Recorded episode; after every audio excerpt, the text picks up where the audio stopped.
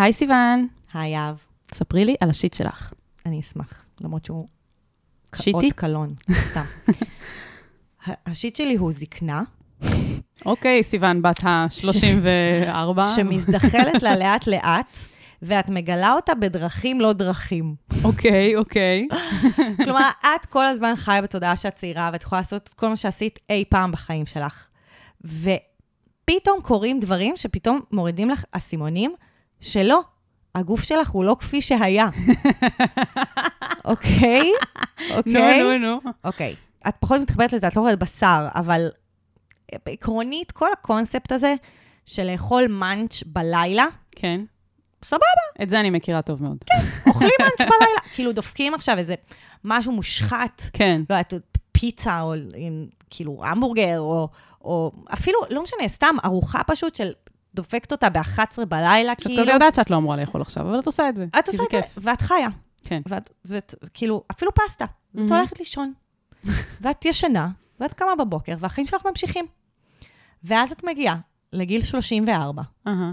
ופתאום את שמה לב שלא, לא, לא, לא, לא, לא, לא, לא. אם תאכלי המבורגר ב-11 בלילה, אוקיי. לא תשני בלילה. אין שינה, אין שינה. מה שקורה זה שהגוף שלך. נאבק מאבקים קשים להקל. אני רוצה להגיד, זה לא קרה לי רק עם המבורגר, כל שונאי הבשר, כולל יהב ארז. אני רוצה להגיד, זה קרה לי גם עם פסטה לא מזמן. אכלתי פסטה מאוחר. פסטה. חשבתי זה תמים, פסטה. סתם, סך הכל בצק, קצת גלוטן, אוקיי? וכאילו, לילה, לא ישן, א', קורים דברים, אני פתאום מתעוררת צמאה. הגוף שלי, כאילו עשיתי ספורט בזמן השינה, שותה בקבוק מים שלם, ואז שעה אחרי זה שוב קמה, כי יש לי מלא פיפי. Oh my God. וכאילו, אני קמה מלילה טרוט, טרוט שינה, טרוטת עיניים, ואומרת, מה עשיתי לעצמי? סך הכל אכלתי ב-11 בלילה. אז הפעם האחרונה שכאילו זה ממש קרה בצורה הזו, זה היה יום העצמאות, שכזה היינו כזה, יאללה, מה נעשה? טוב, נלך לאכול המבורגר, כי אוכלים בשר ביום העצמאות. וזה היה פשוט תחושת חרטה, והפנמה, שזהו, נגמר, נגמר זמן משחק. Game over. בדיוק, אני צריכה להתייחס לגוף שלי בכבוד. יפה. זה מה שהזקנה באה ללמד אותנו. בדיוק. אני חייבת להגיד שכאילו, למה אני לא מזדהה עם זה? לא כי אני לא אוכלת בשר ולא זה, ולא כי עוד לא הגעתי לשלב הזה. להפך, אני מרגישה שמאז שאני בת 16, יש לי בעיות של זקנים, ולכן שום דבר לא מפתיע אותי. תשמעי, במובנים מסוימים לא אהבתי סודה עד גיל נכון. 32 ואז זה, אבל, וגם את זה אני עוד לא חווה. אבל אני יכולה לספר לך שאני דווקא בדיוק אותו דבר, רק עם אה, נוזלים. אין לי בעיה לאכול לפני השינה, אבל אם אני שותה, ובמיוחד תה, שלוק. ובמיוחד תה חם. ובמיוחד אבטיח. אז אם אני עושה את זה שלוש שעות לפני השינה, פיפי. פיפי כל הלילה, לא יכולה להירדם. וזה מצחיק, כי לפני שבוע, אז אכלתי מלא אבטיח בערב, ואז ח- אמרתי כזה, שיט, ואני לא יכולה להירדם, ואז אני נשארת ערה עד מאוחר, וזה נורא, ואז חברה אומרת לי, אה, זה כמו סבתא שלי, אתם בול. שהיא כל הזמן אומרת, אני לא יכולה לשתות, אז אני אצטרך כל הלילה פיפי, ואני זה כזה, נכון. כן. אני אשכרה מונעת מעצמי לשתות כשאני כן. צמאה לפני השינה. אני מסוגלת ללכת לישון צמאה עם כאב ראש, רק בשביל שאני אוכל להירדם, איזה דפוק זה. אוי. אבל זה ככה תכתבו שנים. לנו, אנשים, אלא אם כן אתם ג'נזי, מקשיבים לנו. ואתם כזה, על מה הם מדברים? אומייגאד, הגוף מה הבעיה? הוא לא משנה אני מה אני עושה הכל. לו. כן. הנה, יצאה לנו הטינה, כאילו, על לא, הנעורים. בסדר, זה... אה, תשמעי, בתחילת הפודקאסט שלנו הרגשתי רע שאנחנו כל כך צעירות שאנחנו אה, עושות פודקאסט אנחנו שנותן עצות. מילניאלס, נכון. ובסוף אה, גדלנו, ועכשיו נכון. אנחנו זקנות שנותנות עצות. מדהים, יופי. יפה מאוד. טוב, אז יהב, אה, תספרי לאנשים שהגיעו רק? עכשיו. לאן הם הגיעו? הוותיקים כבר יודעים. כן. אז חדשים, היי, נעים להכיר, אני יהב ארז, ופה איתי סיוון לוטן. שתינו ב- לקראת הזקנה, ככה, לפתחנו. בטח אנשים מבוגרים שומעים את זה, רוצים לרצוח אותנו. נכון, הם בטח כזה סתמו. אתם ילדות. נכון, אז אה, כן. אז בשביל אנשים מסוימים אנחנו זקנות, בשביל אנשים מסוימים אנחנו ילדות, אבל נכון. אה, מה שאנחנו באנו לעשות פה, זה לקבל מכם ומכן, מאזינים ומאזינות, את הפניות האנונימיות שלכם, על השיט שלכם בחייכם, ולתת על זה עצות ולעזור כמה שאנחנו יכולות. ככה כל שבוע אנחנו אה, מקריאות פניות ונותנות לכם אה, את כל מה שאנחנו יכולות לתת, ואנחנו מקוות שאתם גם אוהבים את זה. נכון. אז שנתחיל? נתחיל. אני ממש צריך את ה... אני ממש צריכה את זה. מה אני יכול לעשות במצב כזה?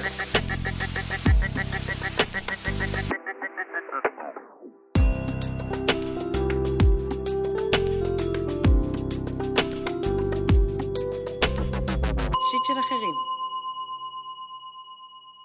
אז הפנייה הראשונה שלנו היא מיעל דקלבאום, בת 29. יעל דקלבאום זאת... אה, כן, הזמרת. הזמרת. שהיא כאילו... אה... כולם יודעים שהיא לסבית, אז נראה לי היא בחרה את זה בכוונה. אה, אוקיי, אה. מעולה. יפה. בת זוגתי ואני פתחנו את מערכת היחסים. התנסינו שתינו, ועכשיו היא רוצה שנסגור חזרה. אני מרגישה שרק נפתח לי התיאבון, והיא מרגישה קושי עם זה שאני עם אחרים. מצידי, אין בעיה שהיא תמשיך להיות עם אחרים. להפך, אני מרגישה שזה מלמד אותנו ופותח אותנו לעולם, ואנחנו מבינות יותר גם אחת על השנייה.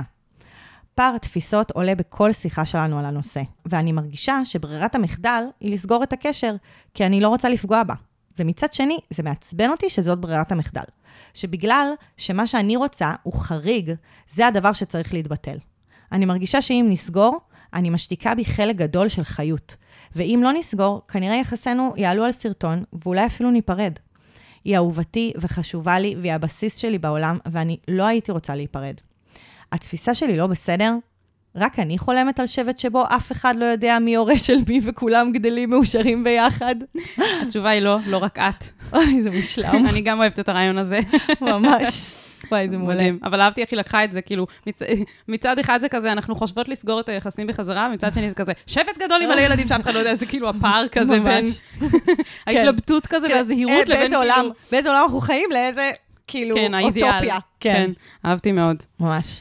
אה, זאת פנייה מדהימה, יעל דקלבאום. אני גם נכון. אוהבת את יעל דקלבאום, כאילו, בתור זמרת. היא גם מייצגת איזה חופש כזה ואיזה שחרור כזה מהתניות חברתיות, אז כאילו, אני, אז אני אוהבת את הבחירה בשם. אמ, ובכלל, זמרת מוכשרת. אבל uh, הפנייה מדהימה כי היא מאפשרת לנו לדבר על יחסים א-מונוגמיים. זה דבר שעולה מדי פעם פה בפודקאסט, אבל פה זה עלה בצורה כאילו מאוד מאוד מאוד ספציפית, שזה לא איזשהו משהו נלווה, אלא שזה הדבר. האם לסגור או, לפת, או, או לפתוח את היחסים. ואני חושבת שזה משהו שהוא מבורך שנדבר עליו. ומה קורה כשצד אחד רוצה לסגור, ומה קורה כשצד אחר רוצה לפתוח, זה אני חושבת משהו שעוד לא התייחסנו אליו באמת בצורה כזאת ישירה. נכון. אני כמובן התייעצתי עם רחלי טל הדר, שהיא מטפלת קלינית שלמדה גם אה, טיפול מיני, והיא מטפלת ביחידים וזוגות ומומחית במערכות יחסים א-מונוגמיות. היא גם uh, הייתה חלק הרבה מאוד שנים מהמרכז למיניות אלטרנטיבית, שאנחנו תמיד ככה נותנות uh, רפרנס אליהם, ושבעצם הם מגדלים מטפלים שהם פרנדלי לאנשים שבמערכות יחסים א-מונוגמיות, uh, גם לטרנסג'נדרים וגם לאנשים שנמצאים בפרקטיקה של BDSM. אז בקיצור, כל מה שחריג, היא דיברה על מה שחריג ומה בדיוק. שנחשב נורמלי, ושזה בדיוק זה. בדיוק. כאילו. אז כבר הפנייה, אני מתחילה בעצה ואומרת, המרכז למיניות אלטרנטיבית, המטפלים שם הם אידיאליים בשבילכן, אבל רגע, בואו נדבר על זה.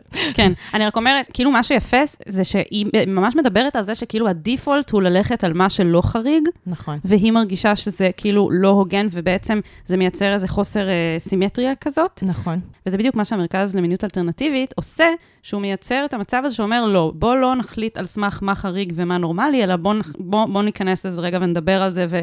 ניתן לכל לגיטימ... ניתן לזה לגיטימציה, לכל כן. התחושות ולכל הדברים שעולים. כן. לגמרי. אז קודם כל, באמת יש ביניהם פער קלאסי בין חופש לביטחון. יעל צריכה חופש במערכת יחסים, וזה מה שמחיה אותה, וזה גורם לה להרגיש שייכת בקשר, ושהיא רוצה את הקשר, והבת זוג שלה, היא צריכה יותר עוגנים מוחשיים וקונקרטיים. ככה גם אה, רחלי תיארה את זה. כלומר, שני הצרכים לגיטימיים, וזה, אני חושבת שזה הדבר שליעל הכי חסר. כלומר, אין צורך אחד שהוא יותר לגיטימי. נכון. העבודה שלהן זה להכיר בזה שהצורך של שתיהם לגיטימי ולקבל תוקף. ואני חושבת שכאן קודם כל טמון, כאן ההתחלה צריכה לקרות, כי באמת היא מרגישה שהבעיה שלה שקופה, כי החברה שלנו היא מונונורמטיבית, וכאן צריך להתחיל. עכשיו, בעצם מה שהן צריכות להבין, זה שהן ניצבות מול סוגיה שיכולה לגרום להן לשנות את טיב הקשר ואת האופן, את המערכת, את המערכת היא בנויה, שבה היא בנויה. ומה שרחלי אמרה יפה זה שבכאילו חברה הטרו-נורמטיבית, אה, מונונורמטיבית, יש כל מיני שינויים שהם לגיטימיים, ונותנים להם מענה, נגיד להביא ילד, שזה ברור שזה ישנה את מערכת היחסים וידרוש מאיתנו לזוז נכון. ולעשות שינויים, לעומת צורך שעולה של לפתוח את היחסים, שגם דורש שינוי במערכת יחסים, אבל לזה אנחנו לא נותנים כאילו הכרה. אגב, גם ללא להביא ילד, אנחנו לא נותנים הכרה. נכון. כאילו, זה גם משהו שהוא חריג, אבל מצד שני הוא דווקא מש... באיזשהו מקום משאיר את המערכת יחסים באותו מצב, סוג של. כן ולא, כי זה מביא אתגרים אחרים, כן. מן הסתם. אבל זה באמת, זה העניין. ואז בעצם יש כאן סוגיה שבעצם דורשת לקייל את מערכת היחסים מחדש. כן. אה, שכמובן, אני, אני חושבת ש, שמרחב טיפולי הוא מרחב מאוד טוב לעשות את זה, וגם את אומרת כמה את אוהבת אותה וכמה את לא רוצה לוותר על הקשר, אז זה עוד יותר, וזה גם קשר בטוח, וזה קשר טוב, וזה קשר של הרבה שנים, אז זה הכל פוטנציאל מדהים ללכת לטיפול. וכמו שהרבה פעמים אנחנו גם אומרות פה, כשנתקלים באתגר, זה הזדמנות לצמיחה. ובעצם אתן ניצבות מול אתגר, שאתן יכולות לגדול ממנו בטירוף, אם תלכו לטיפול שתומך אתכן ברגעים האלה של, ה, של זה שאתם בקונפליקט בין הצרכים שלכם, ששני הצרכים שווים זה לזה.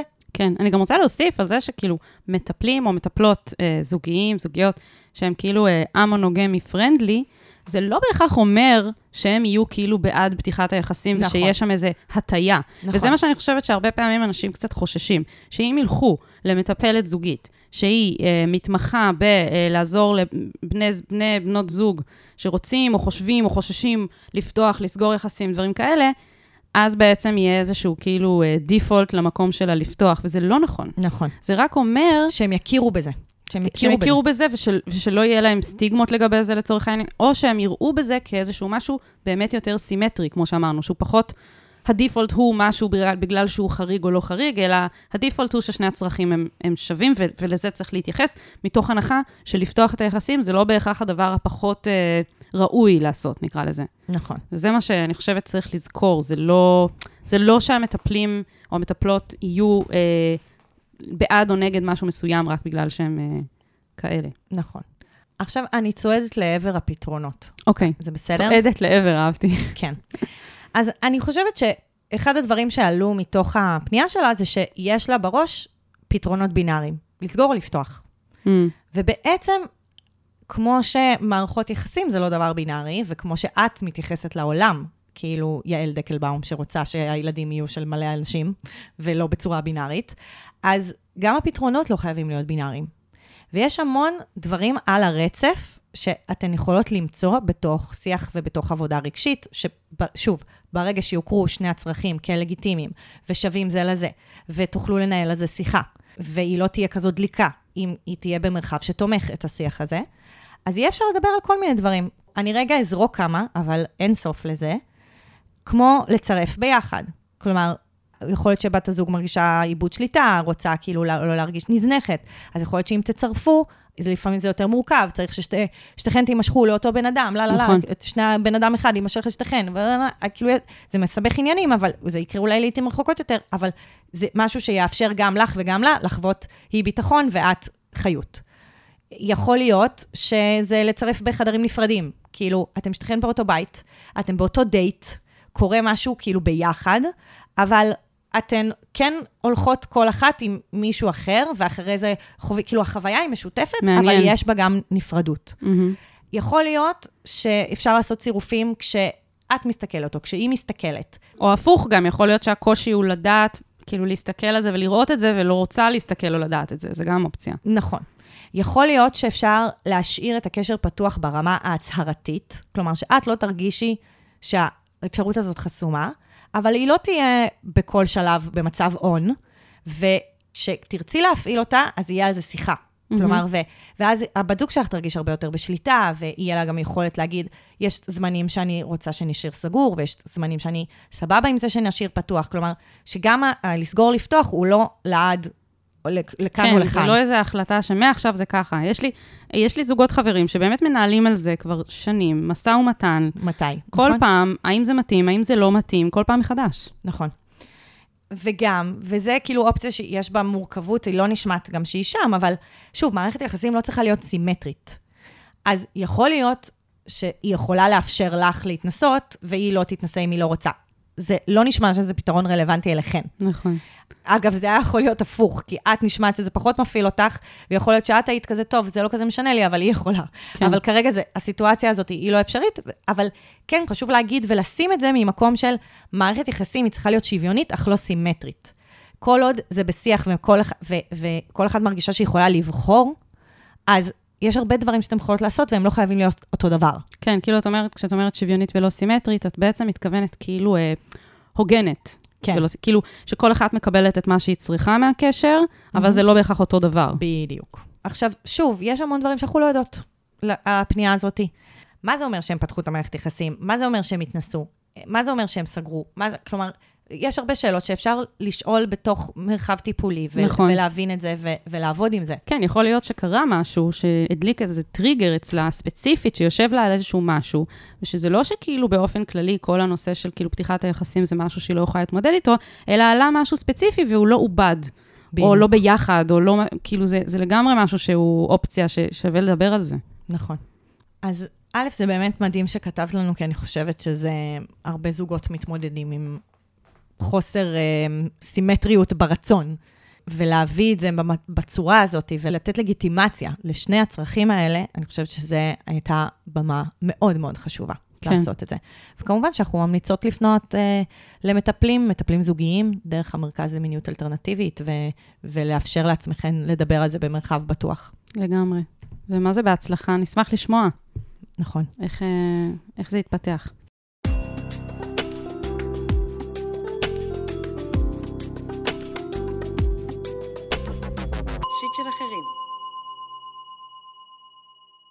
אוקיי, אז הפנייה השנייה שלנו היא מטיילור סוויפט, בת 24.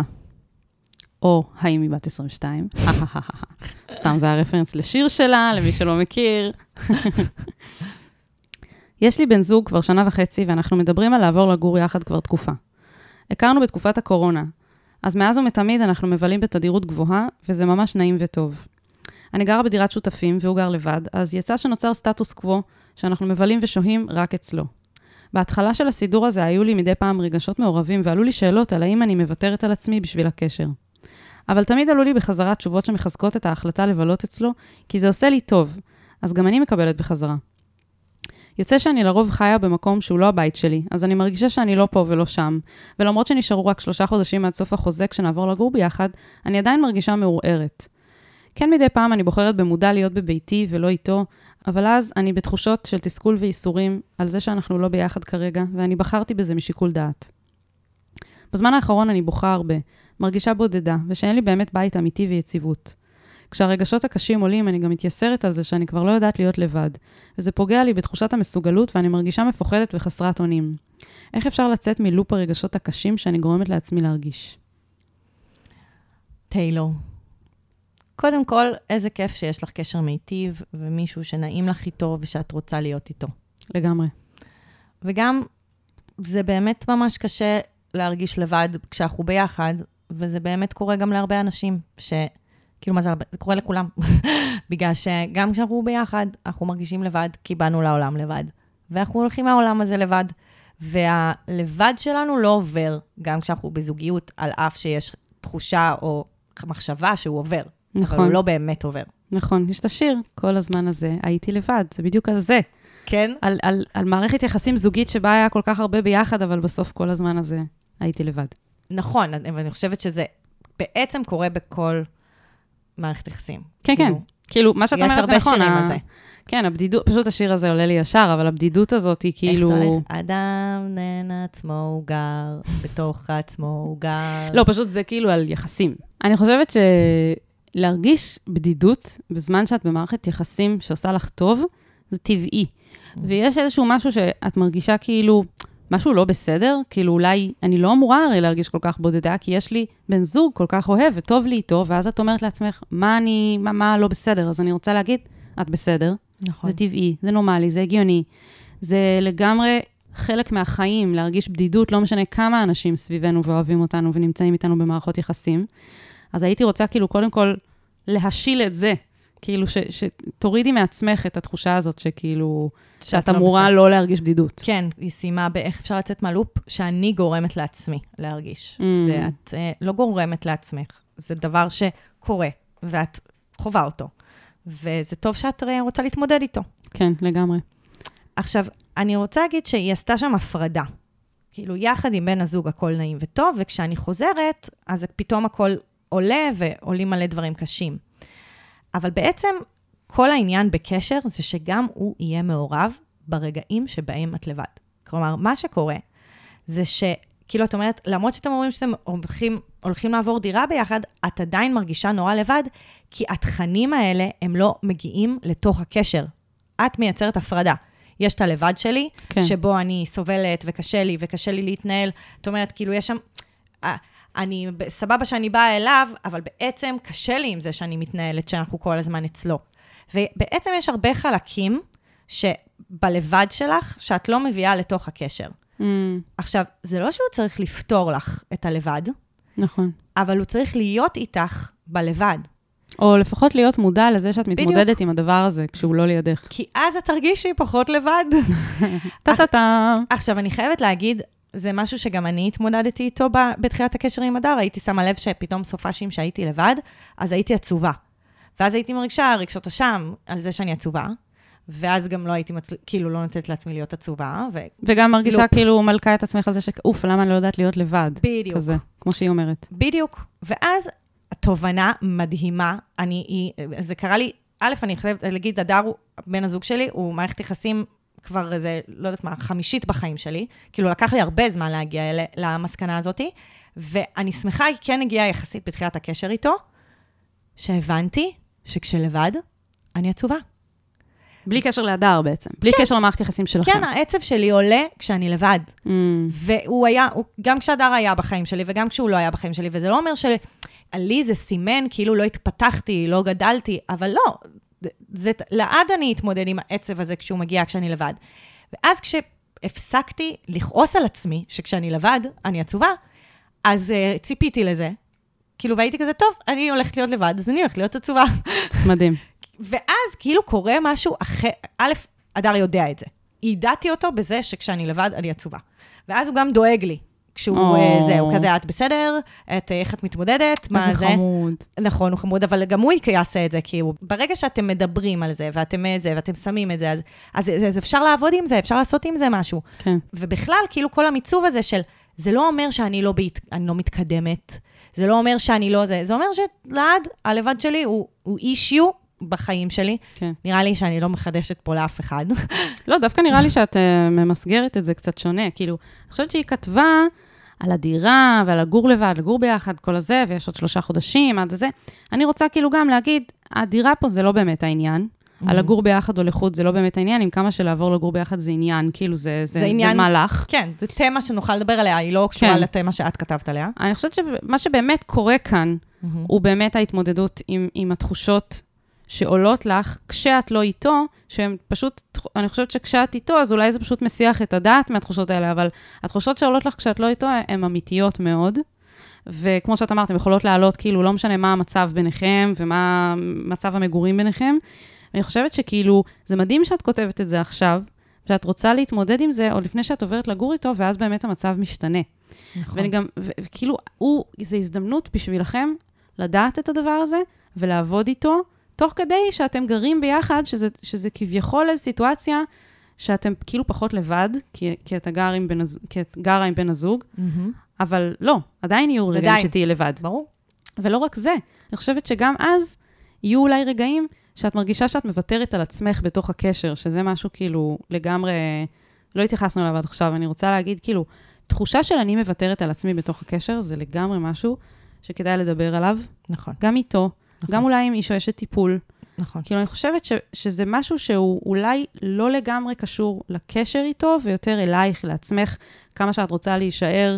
כאילו, יש איזה ספר שקראתי שהיא כל הזמן אומרת to show up for yourself. Mm, ועד כמה את מרגישה שאת כאילו נשארת נאמנה לעצמך, לא משנה מה, זה ממש ממש חשוב. כאילו, את לא סתם מרגישה את התחושות האלה. נכון. אני חושבת שזה שאת אומרת, אני מרגישה שאני מוותרת על עצמי, זה לא באמת כי את כל הזמן אצלו. נכון. באותה מידה יכולת להרגיש כאילו את מוותרת על עצמך בתוך הקשר ממלא מלא סוגים של דברים שקורים, כאילו שהם כביכול, את יודעת, על פני השטח, דירה, לא דירה, דברים אחרים. מה שמדהים זה שאת הגעת לשורש של העניין, שיש לך איזה פחד לוותר על עצמך בתוך הקשר, ושווה באמת לשאול למה יש את הפחד הזה, ולמה הדבר הזה עולה, כאילו, למה, מה, מה עומד שם מאחורי ה... וגם, בואי, היא כבר מוותרת על עצמה, היא כבר סיפרה שהיא הייתה הרבה יותר אצלו. היו אה, סיבות אובייקטיביות. נכון, כן. כי היא גם שותפות וזה, אבל בפועל, בסדר, אז מה? אם היא רוצה שהוא יבוא אליה, שיבוא אליה, מה זה משנה? כן. היא גרה, כאילו, זה, זה, זה, בעצם, את מספרת שאת כבר במקום שאת מוותרת על עצמך הרבה פעמים, וזה בטוח יבוא לידי ביטוי גם כשתעברו לגור ביחד, ובגלל זה, את אומרת, זה לא קשור אליו, אבל זה גם קשור אליו, כי הוא יכול לעזור לה להציב גבולות גם. נכון. כי בקשר אתם עובדים ביחד. נכון. אז את יכולה להגיד לו, תראה, יש לי נטייה לוותר על עצמי, ואני צריכה שלפעמים תציע שנבוא לישון אצלי. או בבית המשותף שלכם, אני צריכה שלפעמים תשים לב שאני מוותרת על עצמי ועושה כן. משהו א', ב', ג'. שזה יהיה בשיח. ב- לא, גם לא, ב- לא במקום כזה מאשים של כזה, בגלל שאתה בן זוג שלי ואני כאילו זה, אז אני מתמסרת אליך, ואז זה גורם לי לי... לא, ממקום של כזה, זה אישו שלי עם עצמי, נכון, ואתה אוהב אותי, אז נכון. אתה עכשיו יכול לעזור לי עם זה. נכון. זה באמת אה, הזדמנות, אני רואה פה. אני חושבת שהדבר שקורה בתוך הקשר, זה שיש חלקים שהלבד הלבד שלך לא בא לתוך הקשר. עכשיו, הלבד שלך ימשיך להיות הלבד שלך, אבל יהיה לך הרבה יותר קל לעבוד איתו בתוך הקשר, כשיהיה מודעות למה קורה לך שם. כן, והבן זוג שלך יהיה חלק מזה. גם אם הוא לא יפתור את זה, הוא יהיה איתך בזה. כן, כמו שאומרים באמפתיה, שכזה נמצאים ביחד בבור. כאילו, הוא יהיה איתך ביחד בבור, הוא לא יוציא אותך מהבור, אבל הוא יישב איתך שם, כשאת לבד, וכשקשה לך שם, והוא ידע שאת נמצאת במצב הזה, וזה גם, זה כבר כן. עולם ומלואו. זה כבר מאוד חשוב שהוא פשוט יהיה מיודע לגבי הדברים האלה, וידע, נגיד, אה, זה יכול להיות לפעמים אפילו כזה הסבר ללמה את מרגישה דברים ומתנהגת בצורה מסוימת, אז הוא ידע, כי עברת יום-יום קשה, כי הרגשת חסרת אונים, כי הרגשת זה וזה וזה. זה כאילו, זה הכי, זה הכי חשוב לדבר איתו על זה. נכון, ממש. אז אנחנו מאחלות לך הרבה מהצלחה. אם כבר עברתם לגור ביחד, אז אה, שתפי אותנו, איך החוויות? איך הולך? זה בטוח עדיין רלוונטי. כן, כן. נכון. טוב, אז uh, תודה לכל מי ששיתפו אותנו בשיט שלהם. אם אתם רוצים גם לשתף אותנו בשיט שלכם ולקבל עצות, אז יש פה uh, לינק לטופס אנונימי בתיאור הפרק, אבל אם אתם רוצים לשתף אותנו בשיט הקטן שלכם, הקליל, המצחיק, כמו שהיה לנו בתחילת הפרק, וכמו שיש לנו בתחילת כל פרק, אז יש לנו בעצם פרקים מדי פעם שמוקדשים רק לזה, שאנחנו נותנים לכם את הבמה לבוא ולספר על השיט הקטן שלכם ולצחוק וליהנות מ... מ...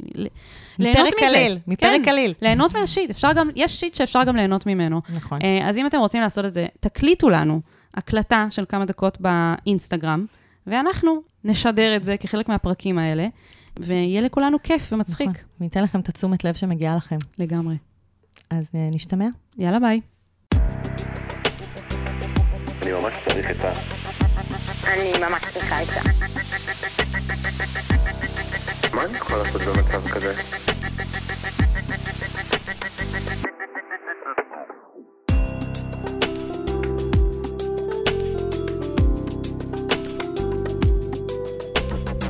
שיט של אחרים.